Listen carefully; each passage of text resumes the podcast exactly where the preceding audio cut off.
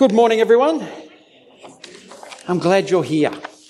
You know, this is, you know, they talk about the perfect storm. This is like one of these weekends. The perfect storm you have. It's a long weekend. For being in church, I'm talking about. It's a long weekend. It's school holidays. It's daylight savings. It's the grand final. I mean, come on. When you put all those things together, where is everyone? Well, you're here. Okay? And it's good to be here because God's got a word for you this morning, okay? He wants to talk to us. Let's get that slide up. The, the heading is Step Into the Life That Jesus Is Praying For You. Step into the life that Jesus is praying for you. So what I want to speak about this morning is on prayer, as you can see, but it's with a twist. And it's something that uh, I was challenged on by an article that I had read Um, on prayer. And when I thought do, deeper and deeper about this, I thought this changes really how I engage in my prayer life with God. And I'm hoping that this might do the same for you, because I'm sure if you've been in church long enough, you probably all heard sermons on prayer. And uh, this, in a sense, is something that I'd never considered uh, enough. In fact, it caused me to consider an element about my prayer life that has changed the way I approach God. So hopefully it'll do that for you. I want to start, though, by telling you a story. It's a true story, um, which is always the best best ones, I suppose. But it goes way back to the nineties. Can anyone remember back to the nineties? Yeah? Yeah. If you were there, you know what they say. Yeah, anyway, back to the nineties. My son, Jaden, who was about eight at the time, so he's a little eight-year-old boy, um, and I, we were invited to an all-expense-paid week in the snow down at Perisher Valley. Um, it was with my mate and his son. So it was just going to be the four guys going down to the snow. The only problem with it was it hadn't snowed all season, or very lightly. Okay, so there wasn't too much snow, which is probably why I got invited, because I think his wife and daughter backed out of it, and he's going, well, well, we can still go. So, you know, you don't need snow when you've got an all expenses paid. I mean, I'm talking about staying in a hotel for the five days in the middle of the week. I'm talking about free food, free drink, and free activities. It just meant that the activities were going to be bushwalking instead of skiing, which, hey, who cares about that? It was still a week away with the four blokes, and we were going to do it. So on our way down, I remember um we stopped at Cooma and we went to a cafe. This was just Jaden and myself. And we're sitting in there having some lunch, and Jaden just says, this is an eight-year-old boy, says so openly, Dad, we should pray. Well, hey, how does a dad feel when his little boy says that? We should pray. Now, never to deny that opportunity, I said, what for? What are we going to pray for? And uh with that, well, he just started to pray without giving me any in, in, in, um, into what he was going to do it. And he starts praying for lots of snow.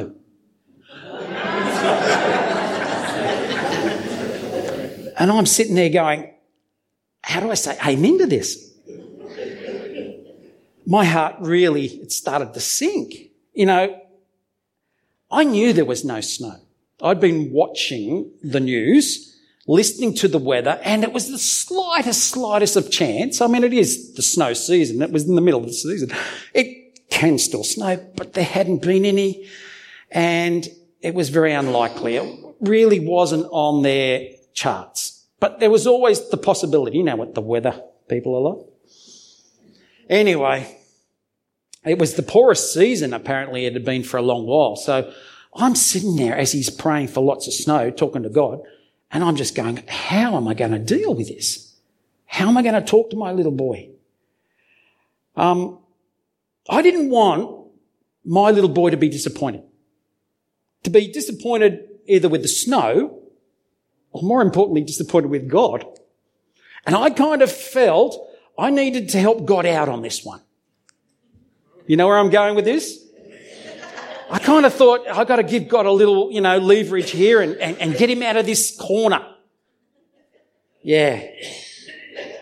Um, so when we got back to the car, I explained that some prayers are not always easily answered. Now, I, that's not easy, you know, in eight-year-old language, but I think I did pretty good. I'll tell you what happened. I explained that it's not that God can't answer prayers. It's not that he can't answer them. I mean, he's God. He's the Almighty, the big one. He does it all. He brought us into being. Yep, he can make it snow. It's not that he doesn't answer prayers, but as you and I know as adults, his answers can come in at least four ways. Is that true? You want me to tell you the four ways? This is, this is my theology anyway. If you've forgotten them, let me remind you. And it goes like this. Go, grow, slow and no. It's the way I see God answers prayers. I'll say it again. Go, grow, slow and no. Go is yes. So when you pray, he goes, go for it. It's yours. Take it up. Run with it. I'm answering your prayer. Grow is a yes, but, comes with a but. There'll be an element of time that's needed for the maturing and the transformation of your life. So it's about growing. Yes, he's going to give you what you have asked for, your request. So he's going to answer it, but he's going to say, I want you to mature through this. I want you to grow in this. I remember once um, we were so blessed, this is, I'm going to go back further now, to the eighties, that we were able to look at buying a house, you know, and we found this perfect house. And we put a deposit on it only to find out the very next day the person withdrew the house. And we went, no way, this is the house God wants us to have. And for a whole month we went to other open houses, looking for houses. There was nothing. Every time we'd go into a house we'd go, it's not as good as that one we saw. Not as good as the one we had on deposit on. This is a whole month. You know, nine thirty one night, it's a month later, I get this phone call from the real estate agent. He says, have you found a house yet? I went, no, why? And he said, because the people that you put the deposit on a month ago went to a um, auction tonight and they've put money on a house. They have to sell their house. Do you want it? Do we want it? Yeah, we're looking for a month and we thought it was that one. So you see, there was a growth process in that. God wanted to know, was I really going to trust him? Where was my heart in all this? And he taught a huge amount of maturing and transformation in the process of having conversation with him. So grow is a good thing. It's still a yes, but it takes time, doesn't it? And the other one actually is slow. Slow is yes also, but other things have to occur before it can be answered. Okay, so yes, you're going to get it, but God has to move things or people and bring things around. And have you ever been in that process where he says, yeah, you've got it, but you've just asked ahead of time. Yes, you can have it, but I'm going to have to tell that person that they've got to go to this place, to change that person, to move that person over to there, to get that to happen. The weather's going to change over here, and then all of a sudden you'll be able to step into it. Just be patient, he says. So that's where we learn about patience in the slowness of God's answer. Now, the last one is no, and that is definitely not a yes. You don't get it, he says. You don't get it. But no is still an answer, isn't it? Okay, when your children ask you for something and you go, no way, you know, it's like, can I sit up all night and play on my iPhone? No, what are you going for? It's a no, but it's an answer. So God answers our prayers in the way of these four answers. Now, that's for your teaching. How do I get that across to an eight-year-old? How do I bring that about, those, those, those things? Well, for the sake of my son, I went into bat for God, as I said, and I must say I think I helped God out really well. As Mister Control Freak, um, I believed I got God out of a very hard place. And I had convinced myself, this is, you know, from Cooma to Perisher Valley, I'd convinced myself that I was able to take away any disappointment from this little boy's prayer. I mean, as a good dad, that's what you've got to do, isn't it? You don't want your little boy disappointed. Hey, but as we passed through the national park gates and we made our way up to Perisher Car Park, guess what? It snowed. Oh! And you know what? It snowed for three days solid, and it became the best snow for the whole season. Where was I in the midst of that? You were absolutely wrong. I was absolutely wrong. You see, apparently it became the best snow for all season, and I couldn't believe it. And I, I remember saying to Jaden, this is always stuck in my mind, I said, well, mate, God answered your prayer. I feel I did so well. But God goes and answers his prayer. And he just looked at me with his big wide open eyes and he said, that's because we asked him, Dad.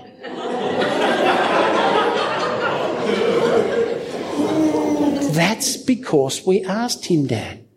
And I just looked at him and went, how do I answer that? Yes, we did. Well, you did. I, th- I was a bit... Anyway. Let me ask you, how would you have dealt with that situation if one of your loved ones prayed that prayer? How would have you dealt with it? I tell you what, I was left asking a lot of questions myself from that.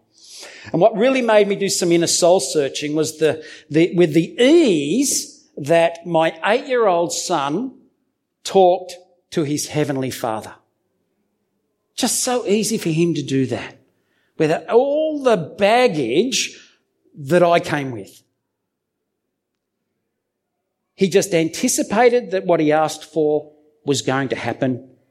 And I must say it was just absolutely beautiful. It was a big lesson for me.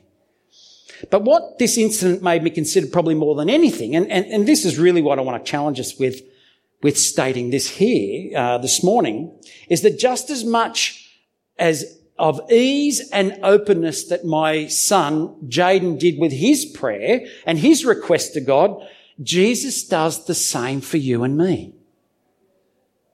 Jesus does the same for you and me. That's right. Did you know that Jesus talks freely and honestly to his Father with no holding back about you and me? Let that sink in. Yet when he talks to his Father, he talks without any insecurities. He's not bound by any oppression, and he has no, and he is not captive to any burden. Think about this. He's free from any insecurities when Jesus talks to his Father about you and I. Consider the insecurities that bind up us when we pray. You know, there's feelings, if you're anything like me, there's feelings of I'm not good enough. Why would he answer my prayer? Or what have I done? How would he answer that? Why would he go ahead with that? Or the reality that oh, I've let him down. I've let him down. Why would he come to me at this point? Or let's face it, he knows what I'm really like. Is he really going to answer my prayers? See, we come with these insecurities. Jesus doesn't come with that. What about oppression? See, there's nothing from his past or his family tree or anything from his upbringing that holds him back. Now you think about your own past, your family, your background, and that plays on all of us at every level of our life. And we will bring that into our prayer life. We have these abandonment issues that go on in our life.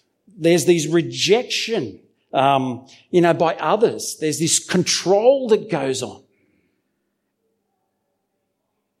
And all that lies deeply within us, and we pray out of that sometimes.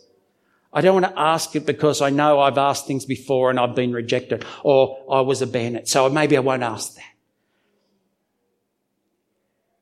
But the reality is that there is nothing in his past. He's, he, he is not bound by anything. And there is um, no burden, no burden that can captive him, keep him captive. You see, his thinking, his power, his knowledge, his time, and his understanding is all perfect. And that's how he comes in prayer to his Father. He is perfect and complete. He's not fearful of praying out loud around others. Anyone fearful of that? Jesus isn't. He's not scared about not using the right words. Anyone gets scared about praying like that around others? Oh, I don't know what to use. Michelle's shaking her head because you're an M C. You're doing it all the time, aren't you? Oh, what am I going to say? That's right. He's not frightened of what others will think about him when he comes to the Father, because he is perfect and complete. And this is the most amazing thing of all, he can ask for anything. He can ask for the snow, like my son did. And he can ask out of all his perfectness and his completeness and get what? He knows best for us when it comes to the Father. Nothing's too small or too big. He's not limited in any of his requests. There's nothing beyond his desire. He has no bounds or constraints.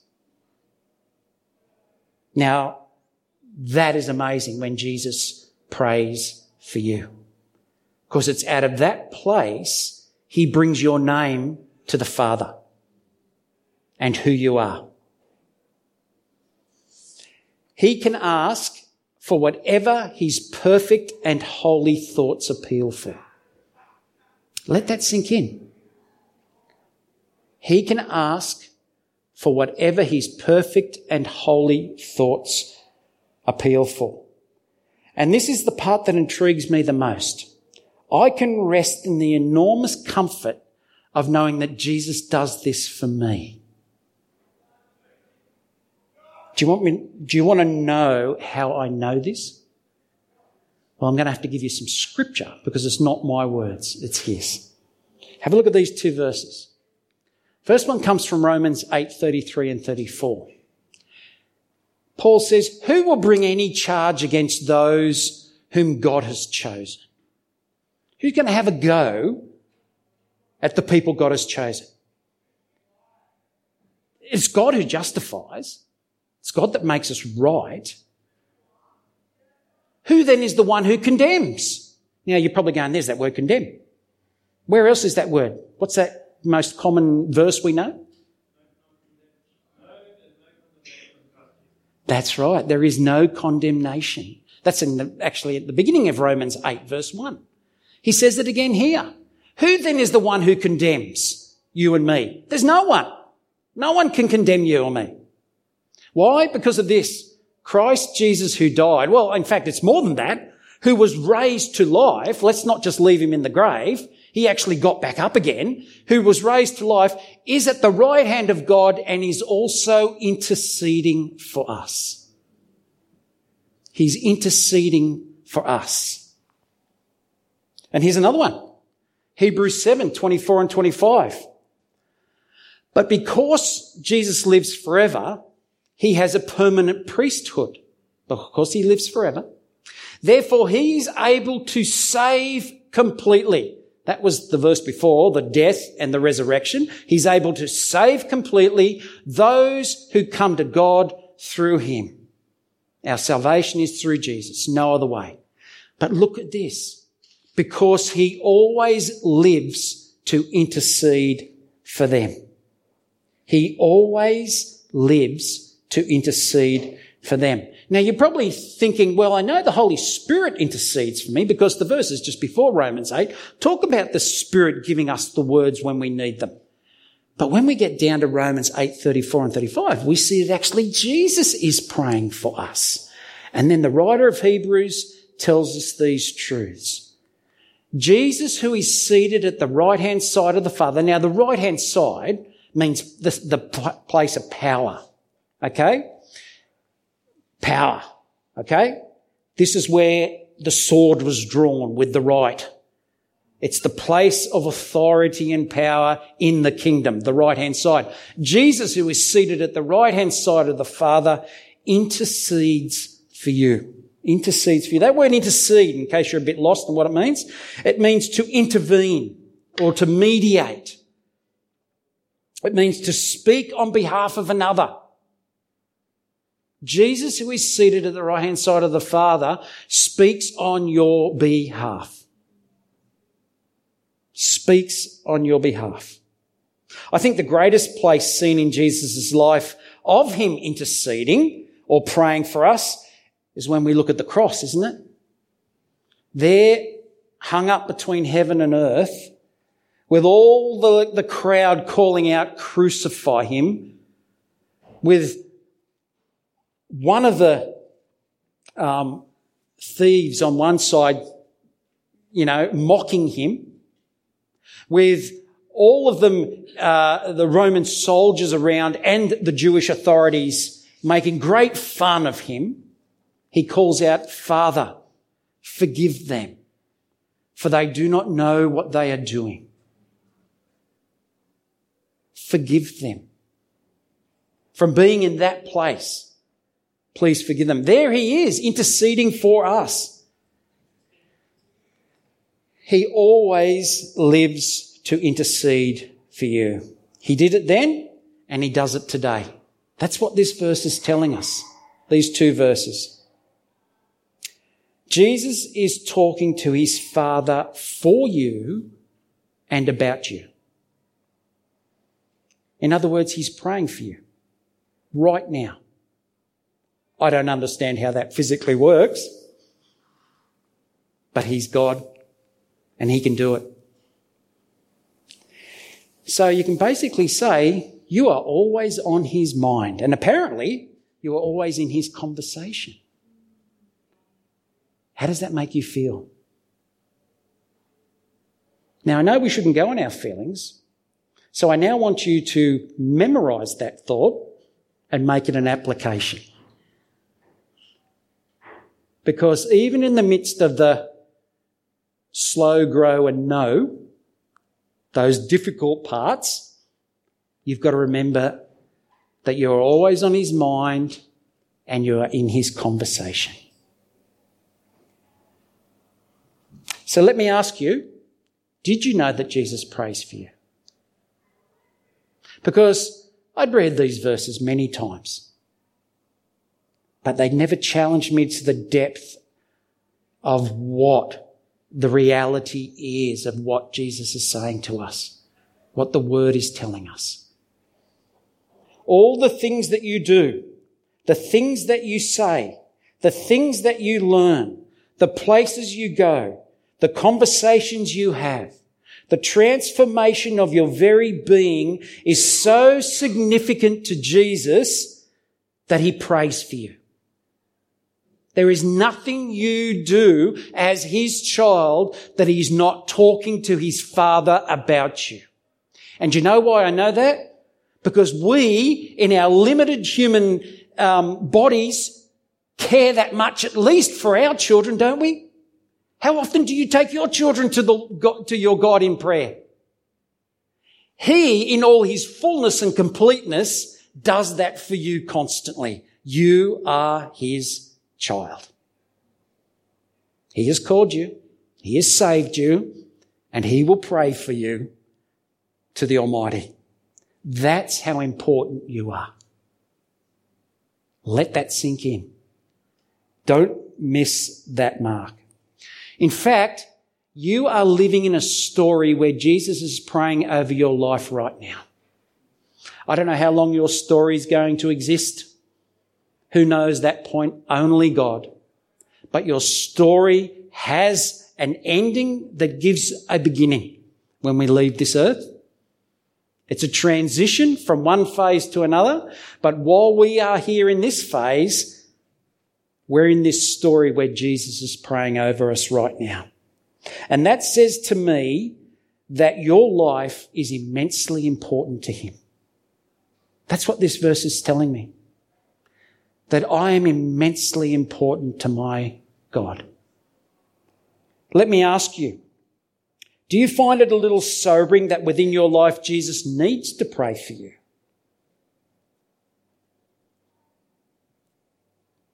Do you find that a little sobering? Wow, he needs to talk to me, uh, talk about me to the Father?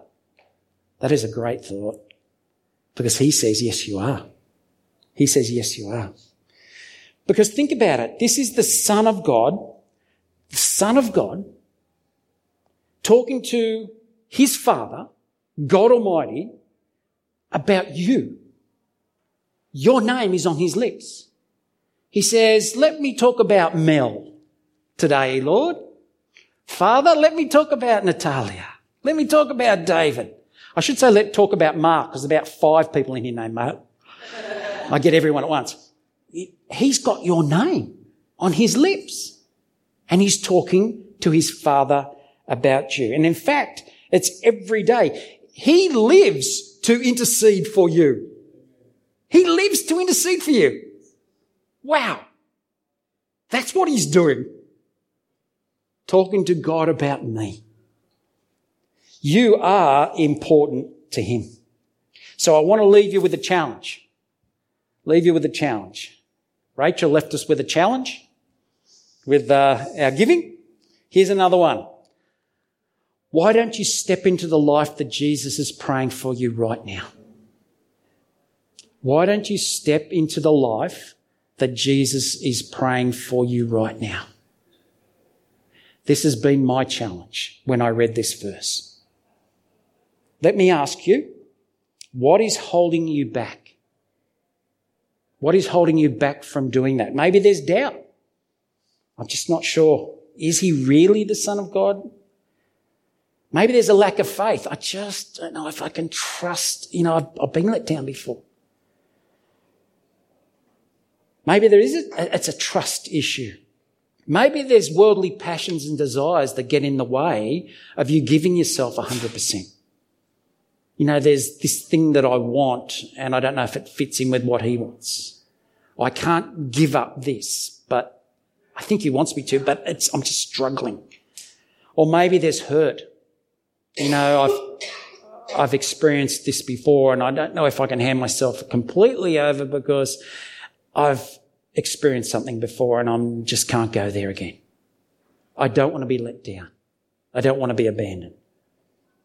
Don't let the fears and the insecurities of this time, right now, take you away from the only thing that is important in this life, and that's Jesus.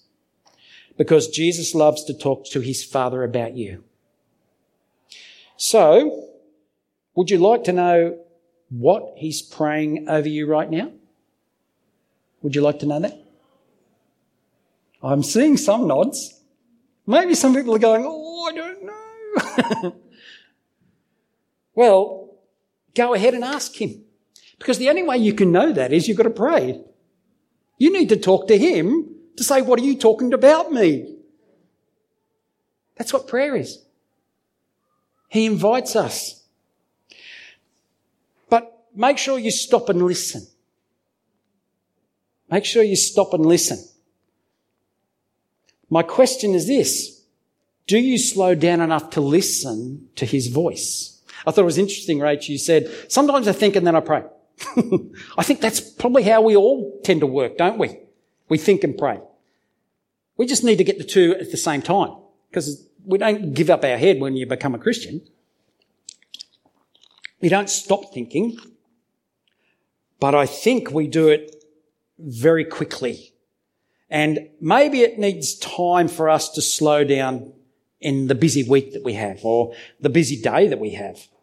What I'm trying to say is, how do you find his presence? Because I think that's where you'll start to hear about what he's praying for you. And that's where we have that place of actually asking. You know, I can't connect with Fee unless I stop and give her my full attention.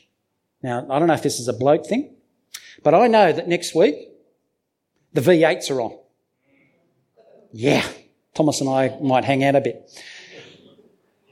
Okay, the V eights are on. I love, I can sit there and watch the whole, you know, circuit around Bathurst the whole day. But Fee will want to come in and ask me about things, and it's not what would you like to eat or drink or can I get you slippers or, no. She'll just want to talk about things that are not about V eights. And I realise, pardon? She wants to talk about God. But God wants me to watch the V eights.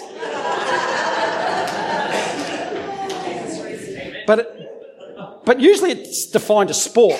It doesn't have to be the V eights. It can be sport. Why do the most in, intricate conversations have to come up while sport's on T V? I, that's not true. But I know what I need to do, and I've learnt this out of a lot. It's, it's one of these things, and I have to either push no sound or turn off if we're going to have some kind of conversation. I do, and I've learnt that, haven't I? Learning. Sometimes there can be a good ad, and you can just quickly get it in there, and then you realise, oh, it's, it's more than an ad, isn't it? Okay. Um, honesty is the best, isn't it? That's what you want. You want me to be honest. But, but I think God needs that. We can't do that on the run. How can I say, God, what are you praying? What, Jesus, what are you praying about me for? As I'm quickly going off this direction, it's about finding His presence. And finding His presence is not about having a five-minute quiet time in the morning either. There's nothing wrong with a five-minute quiet time, but it's about finding His presence. If that's where you find it, that's what you need to do. But you won't hear Him unless you actually slow down your day enough to have that conversation. And I tell you what, that's what the devil is not going to let you have. He's not going to let you have that time out on the bench with God. He doesn't want you to hear what Jesus is praying for you. When you do stop, ask Him to reveal His prayer for you. There's the challenge. When you do stop, say, Jesus, what are you praying for me? And I guarantee He will reveal it to you. Because just like any of your sons or daughters that come to you and say, Dad, what's this, or where's this, or what can we do? You answer them. You don't push them away and say, come back at another time. I hope not. Some of us are going, oh, gee, I've got to change that. Oh. Depends if the V eights are on, I suppose. Um, yeah, come and sit with me and watch the V eights. That's what I say. Um, anyway, but He does, doesn't He? We, we, we need to come to Him, and we need to commit to what and where He leads us then, once He reveals it to us. So here it is. I'm going to close here. Imagine if you could agree in prayer with the Son of God on the things He's asking His Father for you. Imagine that. Wow. He reveals something to you and says, this is what I'm going to do in you or through you. Okay, in the future. It might be, this is what I'm going to do for you today. Whoa, that's a bit scary. Really? But if that's what He reveals to you, imagine them walking in that. Because that's what He's praying for you. So then don't you have all the, the, the strength of God in you, the Holy Spirit, to give you that power and authority to actually do what He asks? And you then live out of who you are meant to be. His son, His child, His heir. That would add some serious muscle to the way you approach what you do for the day, wouldn't it? If that was the case. And don't we need serious muscle in our Christian life? For the outcome, I believe if we do this, it will change the way you live life and you reach out to those around you. I think it will change the way you do life. Okay, I'm going to get the band to come on up. We're going to do one more song. But I just, I have this sense that the Spirit has been speaking. He's been speaking to you. And just while they're coming up, I'm just going to pray over you. Just, we've got a few minutes. Just by the way, I'm going to take a bit longer because I'm going to give you tomorrow off, okay?